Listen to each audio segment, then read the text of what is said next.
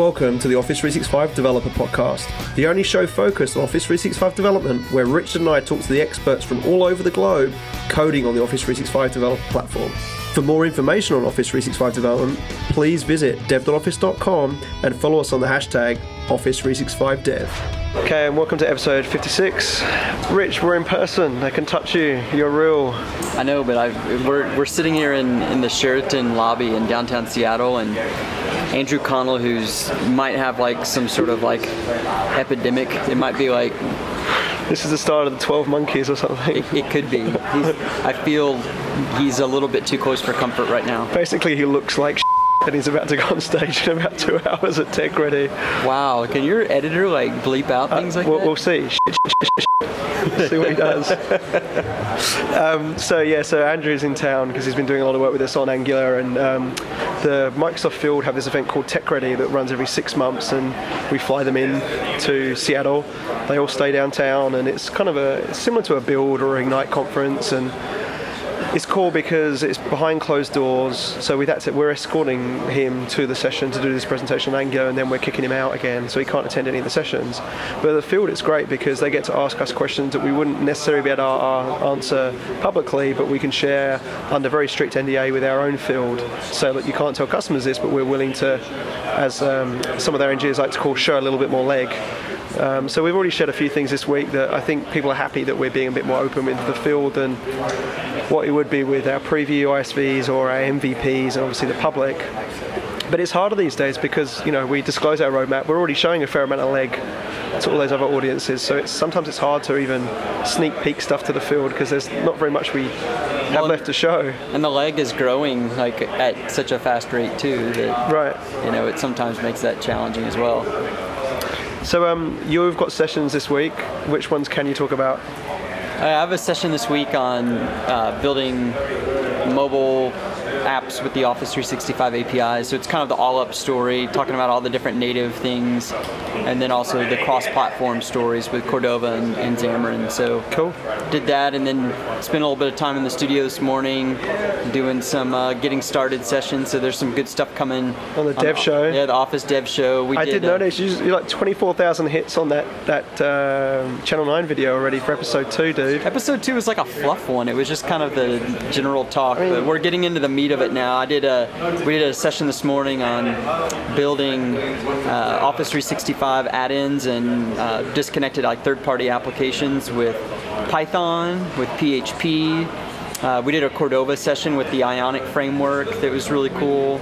Um, so there's a lot of cool stuff coming to the that, that show.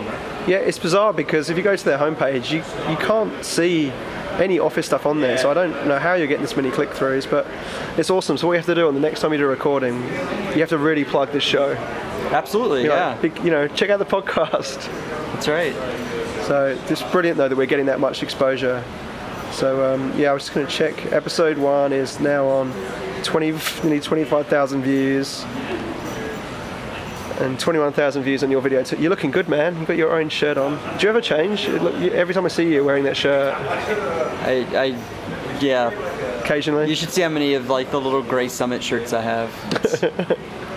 Two per city. Yeah, it, it added up You got like a second wardrobe of office swag. pretty much. Yeah. Yeah, my girlfriend was like, "What's in that drawer? Like, why don't you have all your t-shirts hanging up on the rack?" And I'm like, "But that's all my conference ones." She goes, "Well, don't you need them to be ironed?" I was like, "No, no, no. You don't iron conference t-shirts. You wear them all scruff. It's part of the look." so um, this week, um, there's been a bit of a headache. We um, the Visual Studio 2013 April update. Uh, put your hands up if you're listening, or taunt, toot your car horn if you're listening and you have installed that update on 2013. No, I guess you haven't, um, because otherwise we'd have had a lot more people complaining about this. Uh, if you do an add connected service to our APIs right now with that update in, uh, you'll actually get an error in most cases where it will tell you that you don't have permissions, even if you are logged in to the Add Connected Service experience with your um, Office 365 administrator user account. Uh, it's a known bug that we only just flagged last week. Um, so we flagged a few questions with Visual Studio on like, why isn't everyone up to date on April update? Like, why is that cadence not happening? It's a good thing if you haven't, because the, the November update currently works. So if you are having this error and you haven't felt to reach out to us, uh, the way to fix this is uninstall the April update and then install the November update. It'll it'll work. It will go back to working, which is I've actually proved this in a VM this morning. So if you are having that issue, um, that's that's a resolution.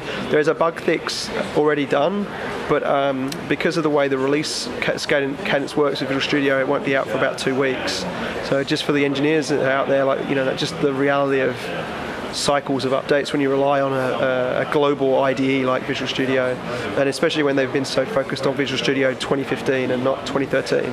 Which that that connected service has changed quite a bit too. It has experience. I, I find it a little more, more clicky. Like it looks pretty, yeah. But I'm, I'm think if I'd have given feedback to them, if I'd have actually seen that in preview, I'd have got them to change a few things. Yeah, it would be nice to be able to like. There's like they basically broke it up in all the different like permission areas. yeah. Know? So like files, calendar, contact, users groups, but let's say you only care about users and groups, which is like one of the last ones. You have to click next through all oh, of them. Oh no, you don't. You can click on the tabs on the left hand side. I tried. Side. It didn't work. Oh, for it me. works on my one. Works well, on my machine, Rich. Yeah, but yours won't actually register an app in mine. No, that's so. true. Hopefully, we're not on the same build. That's right. I did RTM this morning, and you can click on the tabs on the left hand side. It allows you okay. to jump. Yeah, it didn't work for me. Yeah, so. maybe you're on RC or something. No, I'm RTM. Um, and so yeah, so that's just a heads up on that one. Um, again, toot your horn if you are uh, have you've already installed Visual Studio 2015. Uh, you may have noticed that for us in the office world, it's mainly just the add connected service experience that's changed. There's been very little change in apps for Office apart from the support to be able to debug against Office 2016 desktop um, which you could have got with the April update in 2013 of Visual Studio as well. Um, but outside of that, that's really the only change that's inside that for, for our world for now. Uh, and a heads up, there will be very little coming out in the next update, major update that comes out in Visual Studio near the end of the year as well. So um, the, we're focusing a lot on uh, non Visual Studio IDE development for web developers and stuff as well. So um, I got my Yeoman generator a bit further down the line now. It'll actually run and add in in SSL mode on OS X. So I'm, I'm about ready now to open source that and get people playing with it, which should be pretty cool. Uh, one thing we showed this week, and people seem pretty impressed with that, so that's good. Um, the community. What blogs have been out there this week, Rich? Uh, there's been a there's been a few. So there's uh, one blog post. Tobias. Oh, Tobias did this. So this was about basically using um, the APIs, CSOM APIs, to be able to go and query all the apps that are in your app catalog. You know, the app catalog is, we talk about all the time, that being just another list inside of a SharePoint site, um, and there's no reason why you can't go and, and, query that if you want to, you know, display those list of, of trusted apps that you have in other places, including Office. If you want to go and show any sort of Office apps you might have in your catalog as well, you know, you can go out and query those, you know, using either CSOM or REST. So kind of cool to see that and what types of things people might end up doing with it. Yeah, and, and it's good to see Tobias back on the scene because I know he's been very busy. I, like people are quite cyclic, I guess. that they get tied into big projects or they start working on non-SharePoint stuff because they just need a break from it, uh, which I, you know, sometimes I have to force myself to do, and that's why I've been learning like Angular and Node recently just to get a fresh head. So it's good to see Tobias back blogging, um, a bit more focused on that stuff. But he's all his stuff's very or, like high quality, and that's why he deserves his MVP. He's rung. And the other one was um, Deshpande uh, from the UK, and he was writing about how you can use the JavaScript object model to provision SharePoint artifacts using declarative XML. So it's a bit of a spin on what we talk about from remote provisioning, which we tend to push from a managed code, C Sharp VB.NET using the uh, .NET SDK assemblies, uh, but doing it from a JavaScript client-side perspective. So um, that's a really good post too. So um, big thanks to Vardaman for that. And then lastly, um, from a community side, um, Matthias Einig, another SharePoint MVP that uh, runs kind of spcaf.com, which is a product that we've talked about a bit on the show around analyzing your not just your full trust code farm solutions now, but also it actually scans SharePoint add-ins as well and gives you kind of best practices and usage stuff around those packages too. I really want him to get on board and do Office add-in stuff as well. So go and scan my VSTO add-ins and tell me what I can do there and what I can't do there. But um, this post he's put out there explains about the fact that, you know, as we've mentioned on the show, I think before, SPDisposeCheck doesn't work um, with the 20, 2013 uh, versions of the DLLs. It was built in 2010, and um, our engineering teams never shipped a fixed version of it working with 2013.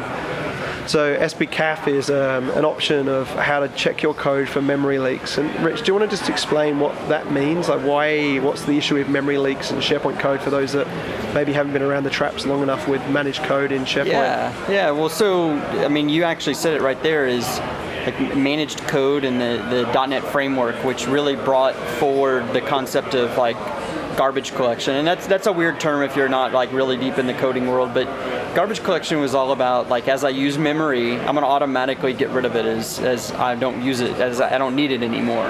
Well, if you look at when .NET was introduced, it was around 2001, which happens to be the same time SharePoint came around. So it was hard to put out a product like SharePoint that was written on a, a brand new framework. So the original SharePoint was more COM based, and therefore doesn't automatically dispose of, of all this memory. And so from the very get-go, SharePoint is, has some of these like legacy hooks that can cause memory leaks if you're not smart about how you deal with your, your objects. Yeah, yeah. So that, that and it's very common. Like I've done tons of code reviews where, you know, you look at the code and they haven't used using statements correctly or sometimes they've disposed of the objects and when they shouldn't because there's certain scenarios where it should do it and shouldn't do it. And, and SPDisposeCheck kind of helped you with that. And I think it was a Roger Lamb's blog post on MSDN that it always used to reference all the should and should nots. Uh, it was definitely one of the challenges of SharePoint development back in the day with farm solutions. So you know if you still are building farm solutions I'd highly recommend getting spcaf.com and running it through your projects because I'm sure if you run it you'll realize you've got a few of those things that can really impact performance of your farms. Yeah. so definitely give it a whirl and then another thing from our side, we've been updating slowly but surely all of our training content based on everything we announced at Build and Ignite. So um, we've been busy um, updating the Outlook um, add-in this week and also the Files API and the SharePoint API modules. So the hands-on labs now have got additional exercises based on some of those new API endpoints we've got pushed through. And we'll be shipping the other add-ins for Excel, PowerPoint and Word new samples and hands-on labs um, available there too. So they're on the show notes, but just go to dev.office.com slash training and you'll be able to see those new training training um, hands-on lab updates in there as well, which is pretty cool. And then lastly, this one came, Mark Anderson pinged me on Twitter. There was a bunch of traffic and chatter about this and I asked him to ping this in the Yammer network and went and did my homework to find out why, how this has happened. But um, Mark Anderson, being the JavaScript hacker that he is, and I, I say that in the most complimentary way I can possibly do with my teeth gritted, um, found out that. There, we now reference this thing called um, require.js as a JavaScript library, which is an open source library um, that many web developers use to essentially handle all of the kind of dependencies of when you're writing JavaScript code. And um, I talked to the engineering teams, and the, you know, just wanted to find out like why when we started using this and you know what we can communicate with people and essentially the, the story we have right now uh, and what we want to share and disclose with engineering is pretty pretty open is that you know yes it is in the SharePoint Online instance uh, there and you can see require.js in in your environments it's being used uh, to kind of check for dependencies on certain JavaScript libraries but this is an experiment so much like other areas of Office 365 have experiments going on this is an experiment and this is something that is in fact in preview. And so, uh, what we're recommending, or what we're definitely guiding on, is, is that this shouldn't be something that you depend on. So um, if you start using require.js, which has been referenced by us in line with those pages, and then we pull require.js because we decide that experiment failed, it's going to break your code essentially. So um, we're basically saying not to make a tie to that yet until we disclose that as a full uh, RTM feature within the product. And this will happen more and more um, because the engineering team, essentially in short, are more and more looking at what open source libraries are out there and how we can benefit from them. We've used jQuery for a long, long time. Um, a lot of the new ready to go portals are using all sorts of different frameworks there. Um, I think some that's using Knockout and um, Bootstrap, I believe, is in there as well for some of those new video portals and things. So yes, we are kind of jumping on with the open source projects and seeing how they work and seeing how it interacts with our with our existing customizations. So if you do have feedback around that, please jump on the Yammer network and, and provide that feedback. If you're having issues like a bug where it's breaking your code, Um, it's certainly something that we're probably going to immediately tell you to provide repo steps for us, and, and, and but actually submit a support call. Um, so go through the admin center in your Office 365 tenant and create a support ticket with your repo steps um, if you are having issues there. We haven't heard of anything yet. This is more of a Mark Anderson, and, and I think there was someone else uh, on Twitter that had mentioned it as well that had, um, you know, were just intrigued by what it was. So I, we just wanted to go and get an answer for you and, and get back to you. So kind of end of the statement is, yes, we are experimenting these things. It is in preview. Don't tie your code to it. If you do need to use that, then you're obviously going to have to make sure that you play nicely and it sits side by side with our instance of require.js, which is running on the page. So, um, with that, was there anything else you wanted to share this week before we jump into the show? Uh, no, just uh, hope everyone's having a good summer, and we got to check out the the Office Dev Show on Channel 9 as well. Yeah, go, definitely go and watch those episodes. And I believe there's one being published, well, it would have been yesterday by the time the show comes out, on Wednesday. And that's another one. Oh, no, is it Vesa's show? It's Vesa, isn't it? yeah. So Vesa's Patterns and Practices show. So I'm sure for all the fanboys out there that are kind of, you know, idolize Vesa, that those hits will be a lot higher than yours, Rich, unfortunately. Hey, he's he, The, the Finnish, Finnish master. yeah. So um, yeah, okay. Well, enjoy your um, uh, session this afternoon. Good luck. I'm going to be sitting at the back of Andrew's session with a face mask on, uh, warning everyone that they could potentially be carrying SARS by the time they finish their session at Tech Ready. If, if Andrew's wife listens to this show, she's got to be concerned because we always like bring up things like him getting hit by a car, him having like SARS. SARS or Yeah. some sort of like Let's see if we can start these rumours. So, you know, everyone have a good tweet about Andrew this week and see whether it gets back to his wife without actually contacting his wife. I think that's a good kind of mission for this week. cool. All right. Well, enjoy your week, guys. I hope you enjoyed the show with Doug. It was great to get him on. He's been a SharePoint MVP for a long time and a, a really good friend, and I'm, I'm really impressed with what he's built. And I encourage you guys to try it out as well. So, all the links are in the show notes, and um, have a good week. Okay, welcome to the show, Doug. Hey, Jeremy, I'm glad to be here. It's been a been a while, mate. I think the last time I saw you, and I'm probably going to get this wrong, and you're going to we're going to forget some epic moment we had together in a bar somewhere, but it was probably the MVP summit. Yeah, I think that's right. I've been just heads down, Doug the dev hermit, ever since then, trying to finish this uh, product stack that I've been working on. Are you coming to the summit this year? Do you think? Oh, yeah, I wouldn't miss it for anything. Good.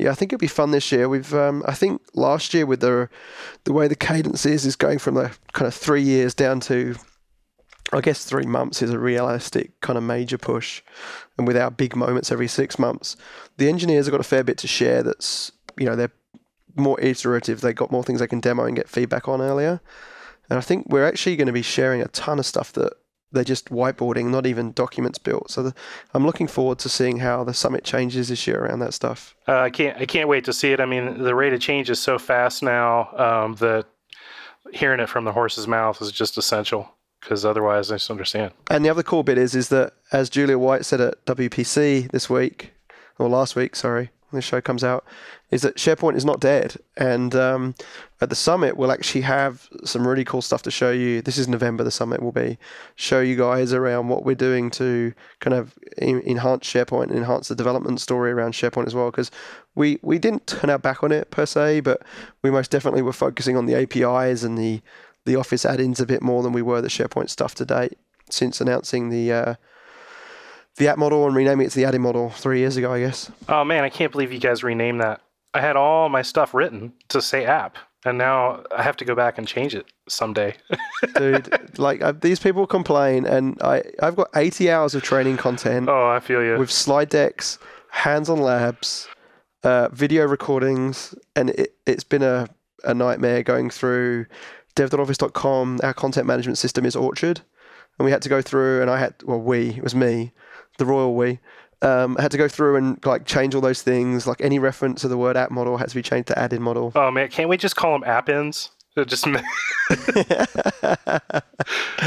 Yeah, yeah. It would have made the find and replace a little bit easier because yeah, I bet you. because because obviously with Office 365 app launcher and my apps page, they're apps, so I can't just do a straight app find and replace because it depends on the context. So that's that was Well, actually, to be fair, I did that in the evening over a few beers, so it wasn't too bad. But Uh, I think it's uh, all in all uh, uh, probably a better name. Um, it's just you know a little inconvenient for some of us with a lot of content. yeah, it's funny. Like, I, there's a few threads that I've been sent by people that were around for the original renaming, uh, the original naming of the model, and it, some of the suggestions were horrific. And it was kind of I got the argument of why we didn't stick with add-ins because we wanted to have a new model and um, you know make it very clear that this is new and wasn't just an improved from the office side, office add-in side. But um, I, I think it resonates a lot better when we talk about it with people. That's for sure. Yeah. Well, you know, you, you can't do much worse than features. Well, features is a horrible one. That's definitely for sure. And that was one that stuck. That was engineering. They they obviously the manifest files were all built, and that's what the develop the engineers use. So. It, marketing couldn't really turn around and go, we want to n- name this foo because then engineering would then have to go back through and change the entire, you know, plumbing of what happens in the background in SharePoint. We don't have tests for that. A little bit like SP Web and SP Site and site collections and sites and webs and all that jazz. Oh man, this code base I have now has gotten so big. I was counting the files the other day, and it's you know it's in the four figures, and uh, uh, being a in startup mode, you know you d- you don't want to gild the fork right while you're working. And i was looking at a couple of things when i noticed that the my naming conventions had drifted code that i wrote. And i was like someday somebody's going to look at this and they're going to be like the developer who did this sucks. And then i realized it's probably going to be me. I'll forget that i'm the one that wrote it you know and it's like three or four years from now. You'll be like, oh my god, what was I doing? that guy was an idiot. Yeah, we actually, I was on the way to work today. I was listening to .NET Rocks show 1166, which is Solid Principles and .NET with Chris clark who's uh, he's somewhere in West Eastern Europe, somewhere. did you see his picture that's a great picture Yeah, it's I, it's pretty scary. so they mentioned it on the show, but they didn't describe what it was. But it actually looks like your InstaQuick logo. In actual fact, he's got like four black eyes and then this like arrow thing going through his eyes and his tongue out. Like it's very kiss like. i could never pull that off No, I think you should. I think that should be your new profile photo. Um, I'll add that to the show notes because it was all around um, solid principles and it was really good discussion about how far you should go with kind of like using interfaces and um, the the single principles and it, it was it was actually quite interesting. It, it's been a long time since I've been involved. Well, eighteen months I guess now since I've been involved in a, a you know architecting a product that is going to last for a long time and can withstand change rather than kind of the way we do things now, which is I'm demoing things in two minutes and, and really that's as far as I go. So it was interesting to see where the world's going with that stuff for sure. Uh, that's the that's the reason why I still use C sharp on the server side uh, instead of having switched to Node.js. Back oh in 2013, I lobbied the product group to uh, make it possible to use the CSOM version of JSOM uh, for Node because you couldn't create a client context. And uh, I spent quite a bit of time looking at it. And at, at the end of the day, I decided that uh, I love the flexibility of JavaScript for working with a DOM document that's itself inherently flexible and has uh, other people's components in it. But for a server and dealing with formal databases and uh, services and all that stuff, that uh, the the rigor that I get with uh, fully object oriented code is just it can't be beat.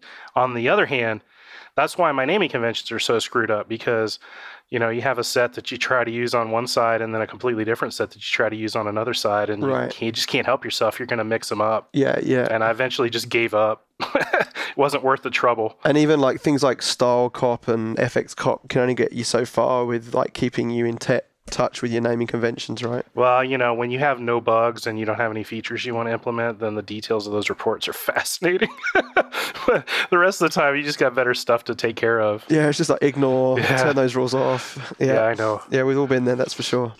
So we've kind of jumped straight into having a conversation. Um, but for those of people on the like listening in the car or on their commute, um, who are you, Doug? Oh, so uh, that's a great question. Um, I'm a SharePoint server MVP out of Atlanta. Uh, I've been doing SharePoint uh, full time really since 2007 when I left my job at a company called Magenic. Shout out to Magenic. Um, and started a company called Elumenotion. So I had a blog or have a blog that's pretty popular. Uh, back in the day, I had a really popular product called SharePoint Skinner that people use to make themes. Uh, I recorded uh, hundreds of hours of training materials for a company called AppDev and LearnDev Now. Wrote a lot of courseware, and uh, so I mean that's that's kind of me professionally. I'm all over the place, and uh, when BPOS became a thing back in what 2010, I said, you know, I really want to be able to build applications for the cloud, even though it's not possible yet. So um, here we are in 2015, and it feels like I've been working on apps since before they were called apps. Cool. And um, you're you've been an MVP for how long? Oh my goodness, uh, four years maybe. I don't know. I'm trying to look at my uh, my little trophy. I can't see it from here. And I, I was uh, in the mid '90s. I was an Access MVP. Wow, you admit to that? Look, that's that's pretty brave. Hey, you know, everything had a time and a place. I was actually in a meeting yesterday um, with a guy that's working on some stuff in the office development um, engineering area, and uh, he was an Access guy before. And I was just like, I just, I don't know if I could be proud to say that. Like, it's just one of those things I just, as a developer, would refuse to touch. Yeah, you know, at the time that I started using Access, uh, Windows 95 had obsoleted me. Uh, I'd been building like uh, DBase style database apps. And uh, I mean, you got to remember, this was before 10 base T was a thing. That's when Access 2.0 came out, right? So it's not like we had, we could even build big distributed systems and, you know, relational databases and large disks were fairly exotic creatures for those of us in the PC space. So, you know, right. I'm not gonna I'm not gonna come out in the year uh, 2015 and say, hey, let's build a robust business solution on Access. But, you know, 1995 that's pretty that's a pretty good best of breed solution. So that that dates me though how how darn old I am. Yeah, yeah. I'm glad I wasn't around then. I was I was still a wee little wee little boy then. Oh, it's all just code. It's all just code. but the thing you gotta you'll know by the time you know you get another ten or fifteen years or a couple generations of technology on your belt is that it, it all basically sucks. it's just every generation sucks a little uniquely differently than the previous ones did. Right. That's why we keep changing. And and the next one that comes along, everyone thinks is like radically cooler, and within ten years it's obsolete. Oh yeah, for sure. You know, um, it's funny because what talk about XML and XSLT, you know, and that had its wave. Everything should be XML, and then it kind of fell off. You probably uh, could get anybody down the hall to complain about XML and XSLT, but what's the hot new JavaScript framework that people have been using the last couple years? Right, so JSON and React JS. Yeah, JSX yeah. is JSON to XSL. Is that? Oh, I didn't realize that. I've not done much with React yet. Yeah, XSL lives. dun dun dun. yeah, nothing ever dies.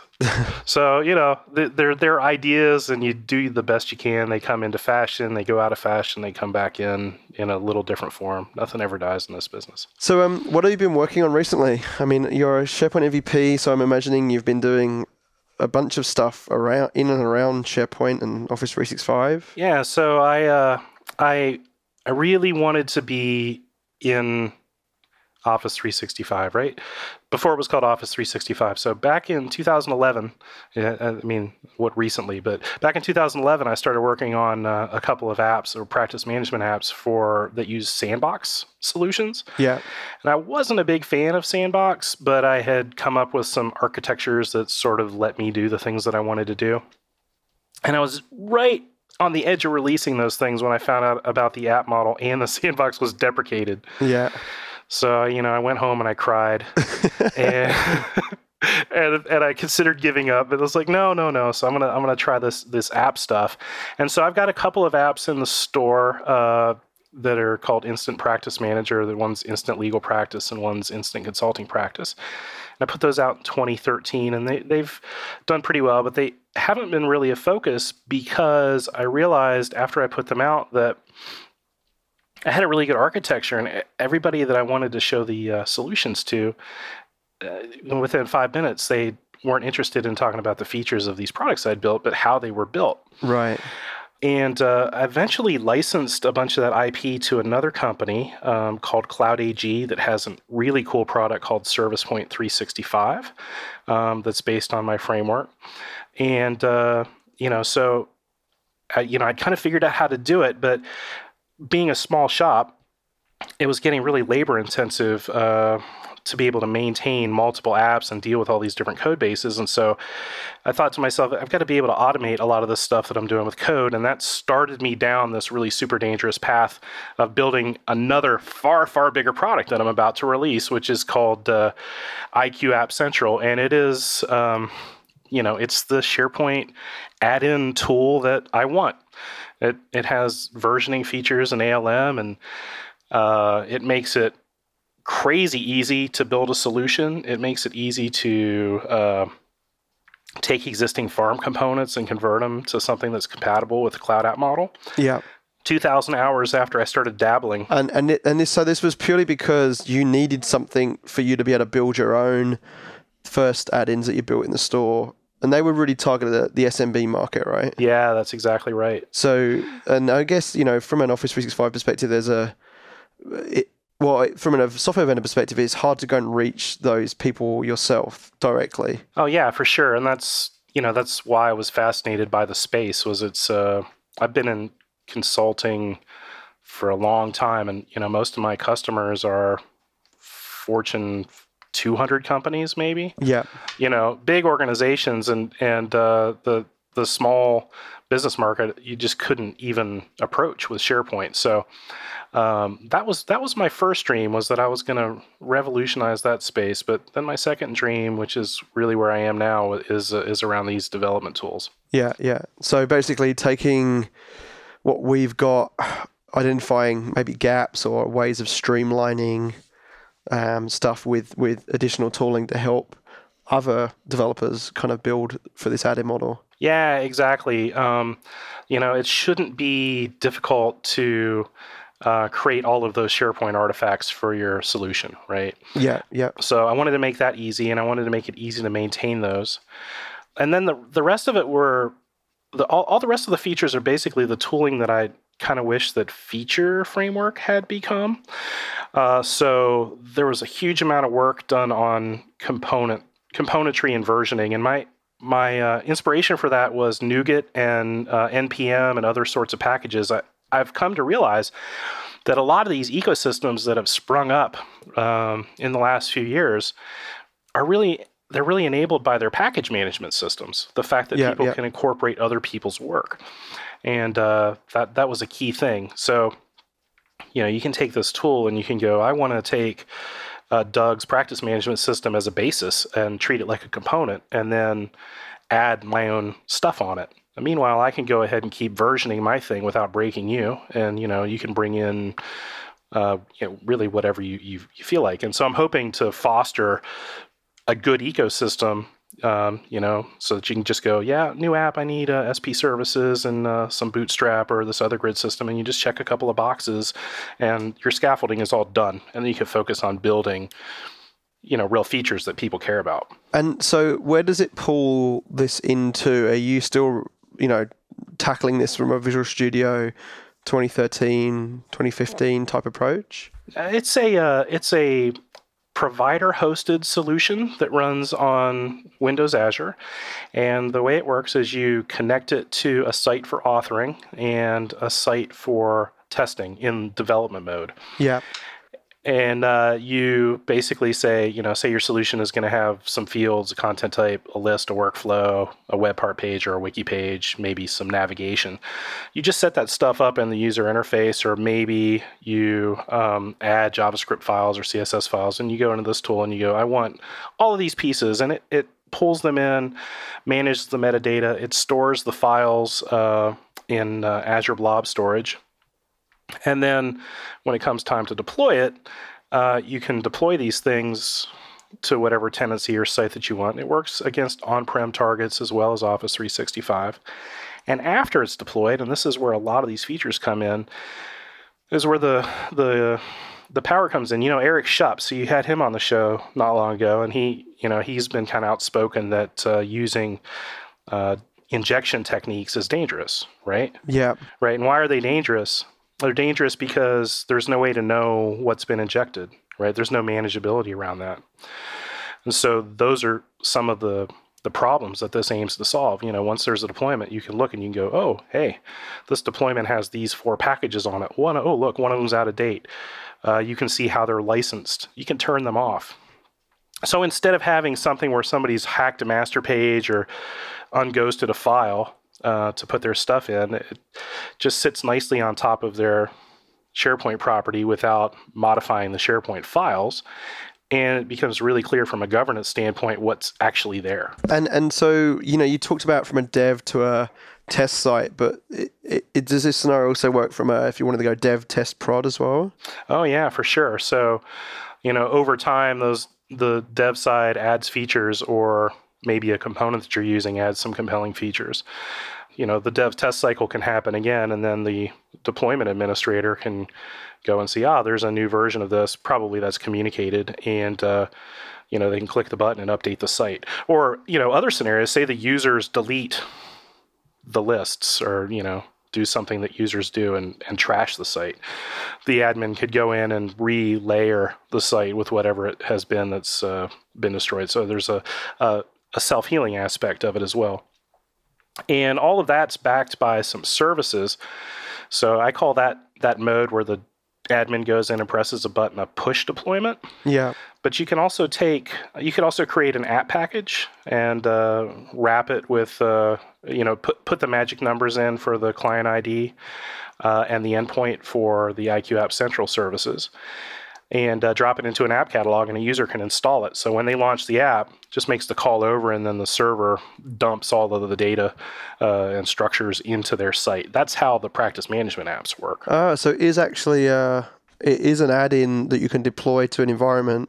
And then it calls back into your service to then deploy all the artifacts into it. Yeah, yeah. So that, and I call that pull. Okay. Right. So that that takes an app package and pulls all the stuff into the site. So in the app package, does that um, so that's just got a manifest of all the different components to it? No, the app package just has uh, it has a well, it depends, right? So if it's an app web, then it has a page that's going to be the the splash page for the app. Yeah. And if it's a host web, it just it doesn't have anything in it. It just has a, a client ID, a product ID, and a and the redirect URL, the start URL for the app. Yeah.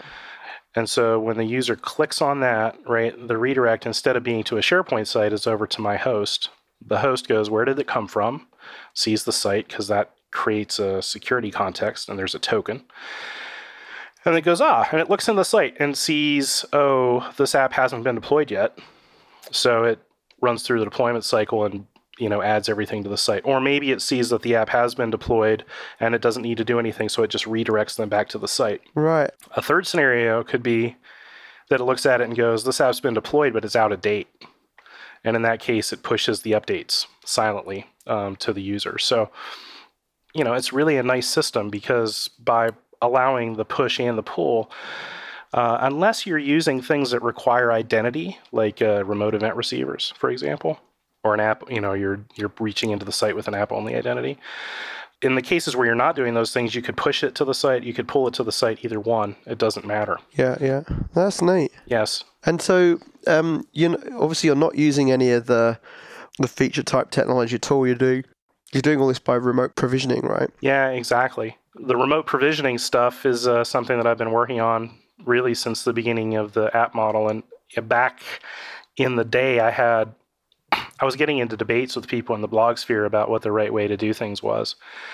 And uh, a lot of times they were devolving into just the other side was saying, well, the app model isn't any good. And uh, so I, I, decided it was kind of a waste of time at that point um, to try to convince people that who hadn't done it and uh, you know, and I went back into my little developer cave and started working on these tools. But sadly, I don't have that ability to do that. yeah, but uh, since then, you know, the the patterns of practices team have have a nice provisioning engine that they put together that's based on Visual Studio, and uh, there are a couple of other open source uh, projects that have kind of validated the approach that um, that I started with. And I, I'm not saying that I was necessarily smart. It's just the if you spend enough time, eventually that's where you wind up because it's yeah. the best way to do it. And and what did you use? Were you CSOM or were you REST with what you were doing? Yeah, so I'm using CSOM for uh, when I'm writing C sharp code. I don't I don't like REST. Um, I'm not against REST if it's wrapped with a, a good Fluent API. Like you guys turned me onto that Viper uh, framework that you're using. Yeah.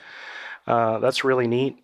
Um, but I, I know you've heard the conversations between uh, Andrew Connell and myself. You know, he's a big proponent um, of using the REST APIs, and I don't think that there's anything wrong with that. I just uh, I like the clean sort of expressiveness that a Fluent API CSOM gives me. And uh, at the beginning, uh, this isn't the case now, but at the beginning, the REST APIs couldn't batch anything. Right, it right, was real right. chatty. So, so if I had tried to implement my provisioning engine using REST, it would have been. In fact, I did a little testing, and you know, it was orders of magnitude slower. So that that ability to cause 50 fields to come into existence all at once you know, and a bunch of lists to come all in once, you know, with with rounds of layered uh, calls. Um, CSOM's batching was a clear winner. And so you talk about artifacts, like you know, from a generic perspective, regardless of your your um, your solution. What what are the typical things that developers are, are, are creating inside of SharePoint when when they're building out these end to end solutions? Yeah, so that's a good question. It depends on on what mode of development they're in, right? If if they've bought off on the idea of the provider hosted app where they're putting their whole UI outside of SharePoint, then in those cases they're probably just creating lists and document libraries and content types and fields, maybe some permissions, that sort of thing. Um, but if they're coming from a scenario where they're taking what was a farm solution or a sandbox solution where the user interface is in SharePoint and they want to lift it up and move it, in that case, they're also going to be provisioning um, wiki or web part pages, publishing pages, um, you know, all manner of files really. But those those and workflows are, are special. You have to you can't just drop them into the site and have them work. If uh, if you're going to create a page that's got six web parts and they're in particular places and there's text around it, that's really a complicated operation. So being able to turn that into click click click done uh, for me was really important. Um, and the, and the, the code original procedural code I had for that was just really hard to maintain. Yeah, and I guess this automates it in a way that you you've kind of leveled it up a little bit higher in terms of taking not just what you've built, but other people have deployed as well. Yeah, exactly. So, I mean, it it it, it lets you focus on the the actual features you want to build. I mean, an anecdote that kind of proves what I'm saying is uh, a few weeks ago, maybe a couple months, I don't know. I was working with Dan Attis um, on a product that B&R Solutions has, which is a records management system for uh, real estate investment companies. Really neat. Oh, yeah. And uh, he was, or it might have been a different thing. I don't know. I work with Dan a lot, but uh, he was asking me uh, about the syntax for the everyone user um, because he was trying to create a, a role definition. And I was like, hmm, I don't know. Let's find out. So I went into SharePoint and I created a unique permission for a thing called, you know, and assigned it to it. And then I went into my tool and I clicked the button to pull it in. I was like, that's what it looks like right there. It's a lot safer to let the the tools do the heavy lifting for you than it is to try to understand all of its little wrinkles. Yeah, yeah. And so it'll go through and identify all those bits and pieces that are custom. Well, you have to tell it what you want, right? That's what that in that way it's different than say save site as template, right, which gives you everything that's in the container that you're uh, that you're pulling out. Yeah, so you have to pick and choose. Yeah, you have to pick and choose. So it, it doesn't it doesn't replace the need to have a brain. and, and and I don't want to make it sound like it's magic, right? I mean, you still have some decisions to make. Like if you pulled a, a document library in and it said this library has got some fields that aren't in your app, you know, those fields are probably SharePoint infrastructure things that got added in. Like I know Office 365, I've noticed recently is uh, some of the new features have come online. There's all sorts of interesting new things appearing attached to stuff that you don't see on prem. You might not even have known they were there until you started examining it. So you still have to understand SharePoint to use it. And um, I guess from that aspect, when it, when it comes to like knowing SharePoint, I know you mentioned about Fab 40 templates. What did you use to test your application was working? Was that something that you poked around at? Oh man, yeah, I can't believe I. Thanks for remembering to ask me that. Um, yeah, so of course I had my production apps, and uh, and we talked about uh, Cloud AG and Service Point, which uses the framework. Uh, and I have consulting customers that I had um, you know leverage those tools to to build their solutions for it. But last fall, when uh, I was really trying to firm up the provisioning engine, I started looking around for as many different solutions as I could find to test against. And uh, a friend of mine said, "Why don't you do the Fab 40? There's 40 of those." Uh, I was like, "Really? There's 40 in the Fab 40?" so, uh, so I uh, I uh, created a WSS3 site and installed them and created sites, and then I migrated that through 2010 and up to 2013. Uh, and then I started pointing the uh, the tools at it, and I you know I shook out a lot of different scenarios. It uh, it took me I spent about a month, uh, the month of December, uh, doing that, and I wound up doing 20 of the Fab 40 templates. And there are 20 kind of random ones. I just looked at the list and went, oh, this one looks good. I think I'll do it next.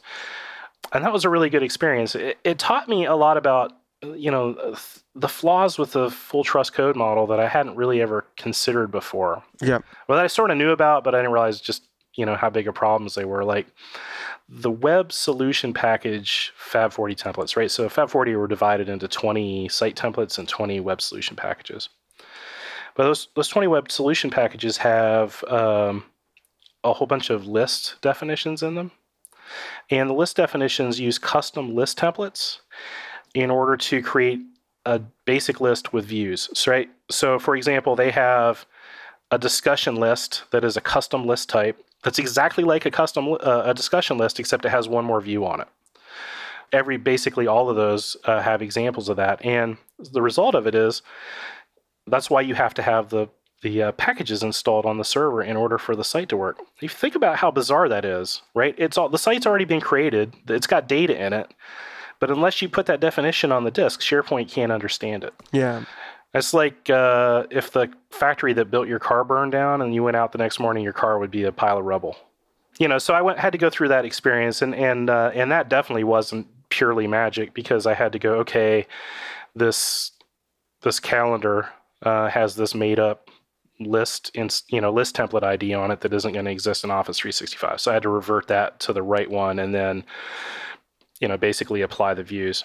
Okay. Yeah, so so that's a good example of where you kind of have to in some cases know what you're doing if you're not starting from scratch. If you're starting from scratch and you're on Office 365, it's a dream, right? Because you're not going to have anything like that. Right. There's not those things in there to do it. Uh huh.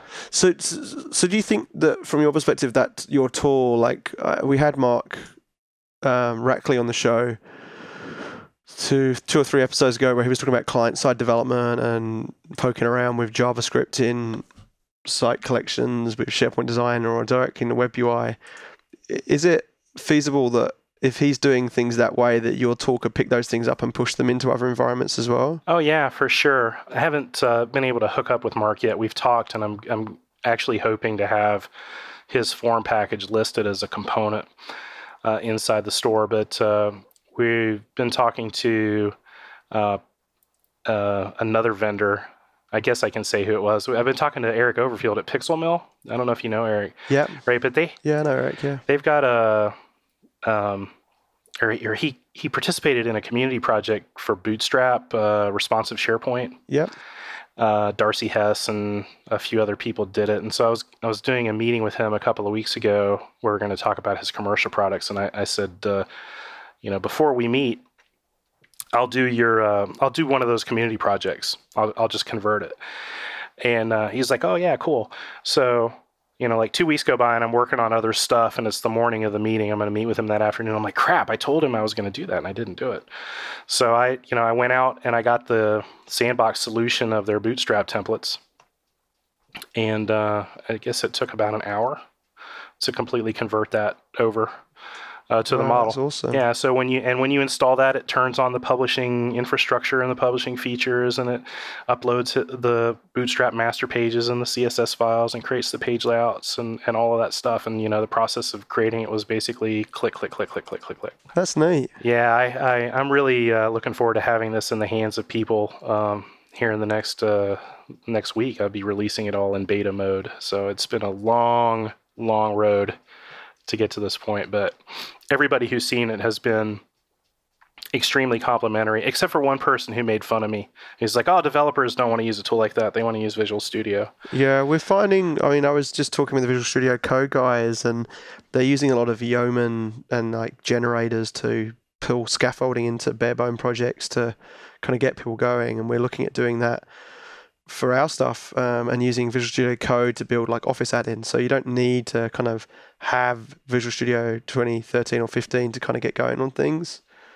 So it'll be interesting to see, um, you know, like w- what take up we get over just like people, as you say, people using Visual Studio because that's just where that where they are all day long, right? Yeah, And I think it's a similar argument for you. Like it's just a different way of kind of using a web browser to kind of click things through and get things done. yeah. I think the people that this is really going to help the most, uh, other than ISVs and you know people like me who have lots of packages, uh, are going to be people who have farm solutions that they inherited from somebody, but and they're administrators and SharePoint designer users. You know, they understand SharePoint, um, but it's a little bit much to ask to say, okay, you have to crack open Visual Studio in order to translate your CAML XML Right, into something that's compatible with Office 365 or, or the cloud model, generally speaking. right, right, right. And those people have just been kind of left out in the cold. So I'm hoping to to light a candle rather than curse their darkness. Yeah, yeah. No, and it's the same kind of argument that Mark had on the show recently around that. You know, like don't make us go somewhere where we're not we're not comfortable with doing. Essentially, Yeah, I I mean, you know, so I said I was an Access MVP. I, I've built huge distributed systems. This system that we're talking about um, is, you know, Azure uh, Cloud Services, uh, web roles and worker roles, and it's got Service Bus in the background, and it's using storage and SQL Azure, and I'm using Angular JS and any framework, and this whole alphabet soup of technologies. Right? I'm a developer. I'm an experienced developer who's been working for a long time. But the reason that I liked Access and the reason that I like SharePoint is because it allows developers to leverage what's there to build really great tools or really great solutions. But it also lets um, the department manager whip up a solution for their department, right? Without having to crack open a 500 page book on how to learn how to program Angular in 24 hours right, right. you know I, I think that's a beautiful thing it's it's easy as a developer to kind of go ah you know not everybody can build software but eventually it, it, it needs to get to that point where people can build automations for themselves. You, you know especially for for simple one-off solutions. You don't you shouldn't have to spend four years at, at programmer school to be able to do it. Yeah, and I think sometimes we forget that with what we we push so hard on the the pro dev story, and I think there's some news which I can't disclose in this show because I don't want to be the one that announces this, but there's some big news coming that hopefully will put faith back into the SharePoint product itself, um, more so than what Julia White said. There's been some restructuring internally, and um, it'll definitely highlight where things are going. So I'm kind of pumped that the um, you know we've heard it loud and clear from the community and from customers that you know SharePoint wasn't getting the love it needed, and um, definitely will be now. Let me tell you that. oh, that's awesome. I mean, it's it's that's that's great news. But I, I cut you guys some slack. I mean, you know that uh, on on private message boards that we're on, that sometimes I can be pretty darn critical. But at the same time, you had to build a whole bunch of new APIs and authentication infrastructure and and everything else. Um, in order to be enabling technologies to be able to move forward. I mean, SharePoint can't stay stuck on ASP.NET Web Forms uh, forever. So I've I've viewed these last couple of years as uh, as a transitional period, and and personally I'm grateful for it because it's given me the opportunity as a Microsoft partner to look at what I see as a, a big need out there and attempt to address it. Hopefully, I'll be successful, and will be glad that I spent the time doing it. But uh, if you guys were awesome and were doing everything, there'd be no partner ecosystems. So Well, yeah, that's it. That it's kind of a double-edged sword, right? If Yeah. we were good at everything, then we wouldn't need partners. But I think that's just the nature of what we've understood and respected for a long time. Which I think other platforms don't do a good job of it, or they don't like it when partners come out and go, "Well, we've fi- filled this gap with this product," um, whereas we kind of celebrate that. And WPC is, you know, a great example of that celebration where we actually award people and kind of really showcase what what people have done, which is pretty cool. Yeah, I'll be there next year. It'll be good to to have a product. It'd be good to have you there. I think um, it looks like they've had fun this week. I'm looking forward to hearing some stories from CJ, who's been there all week. His calendar was ridiculous they, to the point where he almost had pee breaks. That's how many partners he was meeting on a daily basis. Um, so I'm sure he's going to be very slow and tired um, when he comes in tomorrow. But um, it's a good week to find out what people are doing. Uh, that's a great event. We when I was uh, at Magenic, the one year we won Worldwide Partner of the Year, and uh, their headquarters is in Minneapolis. And that year, the Worldwide Partner Conference was in Minneapolis, and uh, I mean, I was wrecked for like two weeks after it. I suspect the MVP summit will be a bit like that too. yeah, I imagine so. All work and no play, Jeremy. Yeah, no. Um, so where can people find out about your stuff? Where where could they go and look at your um, the your small business kind of add-ins that you've already got in the store and and look at this other stuff too? My website is uh, instantquick.com. And uh, that's where the blog is. Uh, this tool and a uh, marketplace of components is located at apps.instantquick.com. And uh, you know that's the best place to go. You can uh, you can kick the tires on uh, on the tool and, and do some stuff without having to spend any money. Now, of course, I do hope that people spend money. I'll be a sad panda um, otherwise. But uh, Mouths to feed, right? yeah, exactly. Oh my goodness, I got a 13 year old daughter and a 10 year old son, and I, I swear they empty the refrigerator like every two days. but yeah, so uh, it's called uh, it's called IQ App Central, and it's uh, apps.instantquick.com. Okay. IQ App Central, instantquick.com. All right, I'll make sure they get there in the show notes. And then there was two events locally in your area you wanted to give a shout out to too. Oh yeah, for sure. So uh, I'm um part of a nonprofit. I'm not the, the leader of it. That's Dan Attis, who's a, all, another SharePoint MVP, uh, of a, along with Jim Woolley uh, and Sergey Bersky of a thing called the Developers Association of Georgia, and we do uh, as an umbrella uh, SharePoint Saturday and Atlanta Code Camp, and this year we're also doing Cloud Saturday, and uh, that's coming up in September. Uh, I think it's September 19th. I'll, I'll give you the actual date for show notes. It's a, a testament to how busy I've been that I don't know that right off the top of my head. But uh, and then uh, Atlanta Code Camp is going to be right on the heels of that in October. So if you're listening to this and you are a cloud person, not just a SharePoint person or an Office 365 person or an Azure person, uh, you know, we're looking for AWS, Salesforce, uh, if that, if this, then that, you know, cloud, generic. Please uh, hit our website, uh, which will also give you the uh, address uh, for the show notes and uh, fill out the call for speakers. And we would love to have you there. Yeah, it's good fun down there. I've had a, a few good conferences down in Atlanta, whether it's been tech eds or uh, I think I think down for customers and stuff. It's a really good city to kind of explore. Very different to everywhere else in the states. But I find that with every state I go to, it seems to be totally different to the next state. Whereas, you know, when you travel around Britain and like kind of Australia, they can be quite similar. Well, Georgia's a, a great a great place to live, but if you're going to come visit, September and October are two of the nice months. Yeah, because Hotlanta can get real hot. Yeah, you wouldn't want to be here this week. This would be a bad, uh, you know, 95 degrees and uh, 95% humidity. Yeah, not not. That was like when I went and visited Andrew Connell in Florida two weeks ago, where we had the Daytona and the storm flew in and then disappeared, and God, it was humid down there. Yeah, thank God for air conditioning. If it wasn't for the invention of air conditioning, this would be a wasteland. The the city of Atlanta would Oh, be. his his electric bill scared the hell out of me. I'm glad we don't have to do that up here. oh, and then he bought an electric car to go on top of it. Yeah, that's right. Just to kind of keep topping up that electric bill. Cool. Well, I really appreciate your time, mate, and I look forward to um, getting to play with that app a little bit more once you've shipped it. And um, we'll um, see you at the MVP summit in November. Awesome, man. Thanks for having me. I will talk to you soon. Cool. Thanks, Doug. Cheers, man. Thanks, buddy. Bye. Bye. Thanks for listening, guys and girls. Make sure you check out dev.office.com for all of our other podcasts and all of our amazing resources. You can also check here for more information on our developer program where you can get a one year, three developer tenant to start building against the Office 365 platform. We're always here to chat with you on the Office 365 Technical Network on aka.ms slash Office 365 Dev Podcast Jam. Or you can follow us on Office Dev on both Twitter and Facebook. So until next week, guys, get coding.